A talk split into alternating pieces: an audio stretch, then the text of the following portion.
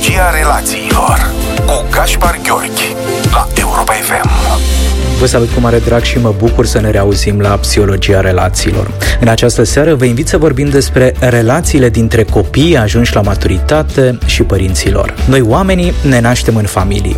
Acestea reprezintă fundația primelor noastre experiențe de viață, a primelor legături pe care le construim și a primelor sentimente de apartenență la un grup. Dincolo de naștere, dezvoltarea, creșterea și inclusiv moartea, toate se produc în cadrul sistemului familial. Familiile reunesc oamenii care au aceeași istorie și al căror viitor e asemănător, iar ceea ce îi leagă sunt relațiile care se creează între părinți și copii, între frați, între bunici și nepoți, între verișori și diferiți alți membri din familia extinsă. Granițele interpersonale stabilesc distanța psihologică și emoțională dintre membrii unei familii, o distanță care variază în funcție de vârsta, rolul și responsabilitățile oamenilor care fac parte din această familie. Pe măsură ce avansează în vârstă, copiii ajunși adulți ar putea să aibă cel puțin una dintre următoarele trei tipologii de relații cu părinților. Înainte de toate să vorbim despre relațiile sănătoase. Acestea sunt definite de nivelul de maturitate emoțională al copilului, ajuns adult, care și-a dobândit libertatea de a simți, gândi, acționa și planifica în funcție de valorile personale. Acesta poate rămâne prezent alături de părinții săi, dând dovadă de disponibilitate emoțională, de limite clare și de granițe fixe. Avem mai apoi relațiile fuzionate sau difuze, care reprezintă cea de-a doua categorie de relații, definite de o imaturitate emoțională și psihologică, dar și de faptul că fie copilul, fie părintele sau ambii renunță la sine de dragul legăturii interpersonale. Cea de-a treia categorie este reprezentată de relațiile distante și pierdute, definite de luni sau ani de zile în care între copil și părinte nu există comunicare, nici interacțiune și nici speranța că s-ar mai putea schimba ceva. Genul acesta de comportamente e menit să nege conexiunea psihologică dintre cei ce aparțin acelui sistem familial. Ultimele două tipologii de relații ascund multă durere și dezamăgire. Drept urmare, reprezintă tipare disfuncționale de interacțiune care blochează comunicarea deschisă și buna dezvoltare a persoanelor care se află la cele două capete ale relației. Într-o relație părinte-copil suficient de sănătoasă, copilul își vede de propria viață. Acesta nu este nevoit să câștige aprobarea părintească, să-și atace, respingă sau ignore părintele. Reușește să-și păstreze granițele psihologice clare, fără să recurgă la diferite strategii de șantaj, manipulare sau violență pentru a putea decide în mod autonom și a beneficia de confort afectiv. Dezvoltarea relațiilor fuzionate are ca punct de pornire deficit deficitul abilităților de gestionare a anxietății, în special de către părinte. Inconștient, acesta se folosește de relația cu copilul pentru a-și reduce și diminua nivelul de frică și de anxietate. Fuziunea creată va eradica anxietatea prin faptul că granițele interpersonale dispar, iar distanța psihologică devine din ce în ce mai mică. Cu alte cuvinte, copilul și părintele ajung să se sacrifice pe altarul relației care îi leagă. Dezvoltarea relațiilor distante și pierdute are ca bază un istoric interpersonal complicat. Adesea e vorba de familii în care copilului nu i s-a permis să-și cultive legătura cu ambii părinți. Sub variate moduri, acesta a fost prins în dansul dintre mama și tata, iar unul dintre aceștia a fost văzut drept personajul negativ. Să ne gândim la o familie în care copilul și-a văzut mama ca fiind părintele bun, iubitor, martir, generos, iar tatăl era cosmetizat din punct de vedere psihologic ca fiind omul rău, dezinteresat și indiferent. Copilul ajunge treptat să devină un pseudo-partener în decizii pentru mamă, iar tatăl e văzut drept personajul slab, agresiv sau cel care nu se va schimba niciodată. Pe măsură ce apropierea dintre copil și mamă devine tot mai mare, distanța dintre acesta și tată e tot mai evidentă. Relația cu ambii părinți în timp ajunge disfuncțională, iar personalitatea copilului tot mai puțin reală. După o vreme, copilul poate ajunge să creadă că nu mai poate schimba nimic în relația cu cei doi care i-au dat viață, că nu are rost să încerce să poarte conversații oneste și sincere, pentru că nimeni nu-l va înțelege. În concluzie, relațiile au această putere de a trasa direcția vieții noastre și de a defini o bună parte din acțiunile în care ne implicăm, chiar dacă nu suntem confortabili cu această idee. Analiza relației pe care am avut-o cu părinții noștri în adolescență ne poate ajuta să înțelegem ceva mai bine tiparul de interacțiune interpersonală în care ne implicăm. Psihologia relațiilor ne îndeamnă să analizăm perioada adolescenței, deoarece atunci se evidențiază cel mai clar dificultățile de interacțiune dintre noi și părinții noștri. Psihologia relațiilor cu Gaspar Gheorghi la Europa FM. Adulții cu copii, ca cei din exemplul prezentat anterior, adesea sunt etichetați ca fiind părinți toxici. Însă, din perspectiva psihologiei relațiilor, nu există oameni toxici și, prin urmare, nici părinți toxici. Există oameni care suferă, care au sufletele nimicite de traume și care nu știu cum anume să facă față anxietății, problemelor și conflictelor interioare.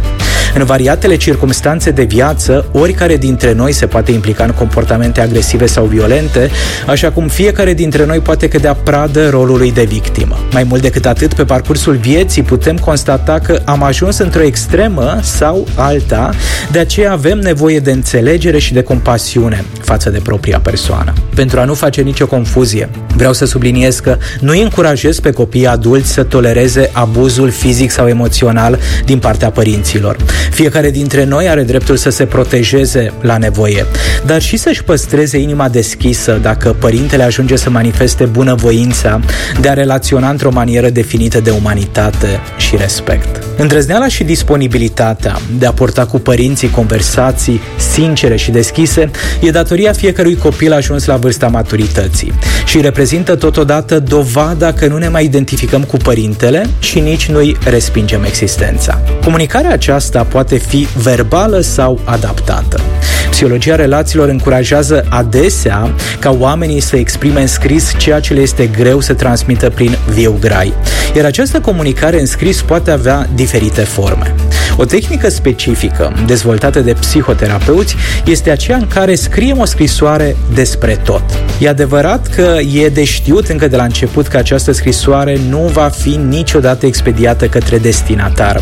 De aceea, printre rândurile scrisorii, copilul ajuns la vârsta adultă va descărca toată durerea și suferința pe care nu a putut să o exprime vreodată în prezența părintelui sau a părinților. Persoana în cauză va scrie în mod liber despre zbuciumul interior, despre experiențele copleșitoare, despre cum a perceput anumite fapte și despre nevoile ignorate, exprimând astfel durerea și trădarea de care a avut parte.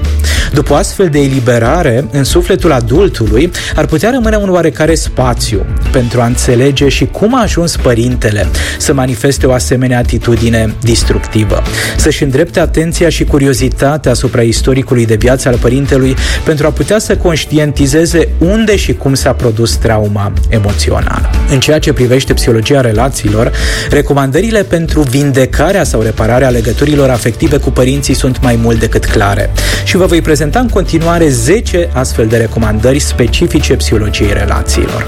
1.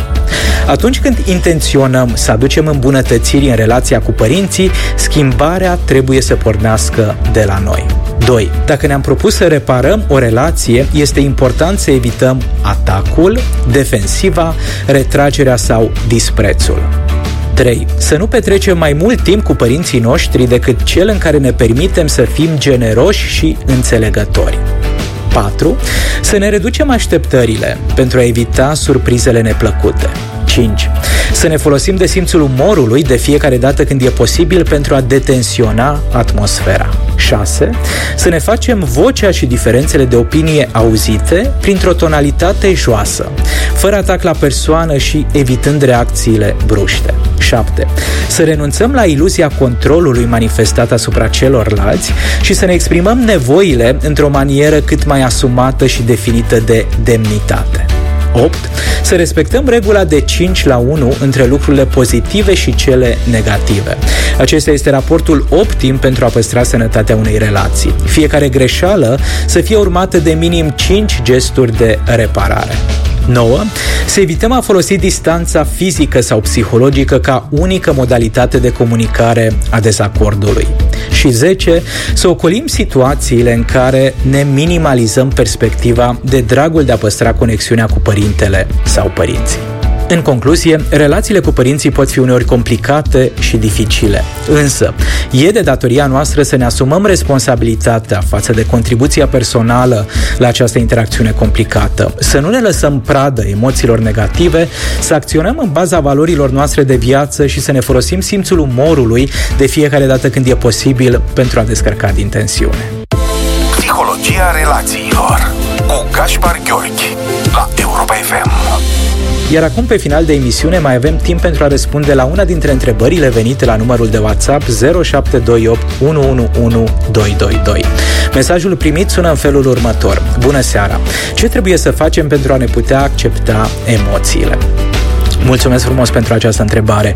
Primul pas, din punctul meu de vedere, este acela de a recunoaște că emoțiile fac parte din viață, că acestea nu sunt nici rele și nici bune, că fiecare om simte și trăiește o diversitate mare de emoții. Al doilea pas este acela de a ne dezvolta vocabularul cu privire la emoții și sentimente. Studiile de specialitate ne spun că avem nevoie să identificăm cu ușurință cel puțin 30 de emoții. Iar dacă aveți nevoie de ajutor, vă recomand cu mare drag cartea mea Mindfulness Urban, care prezintă o listă cu cele mai des întâlnite 30 de emoții.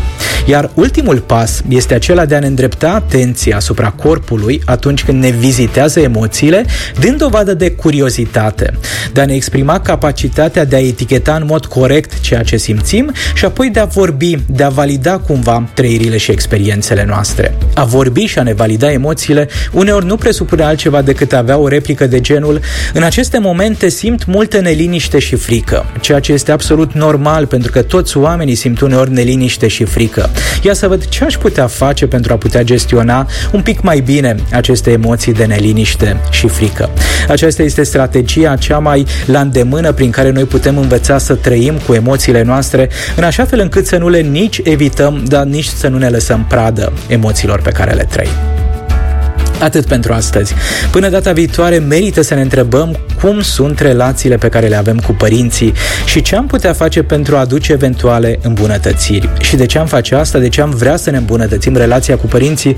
Pentru că de calitatea relațiilor noastre depinde calitatea, dar și durata vieții noastre. Iar dacă aveți nevoie de ajutor, aștept cu mare drag întrebările și mesajele dumneavoastră la numărul de WhatsApp 0728 111 222. Seară bună, pe curând!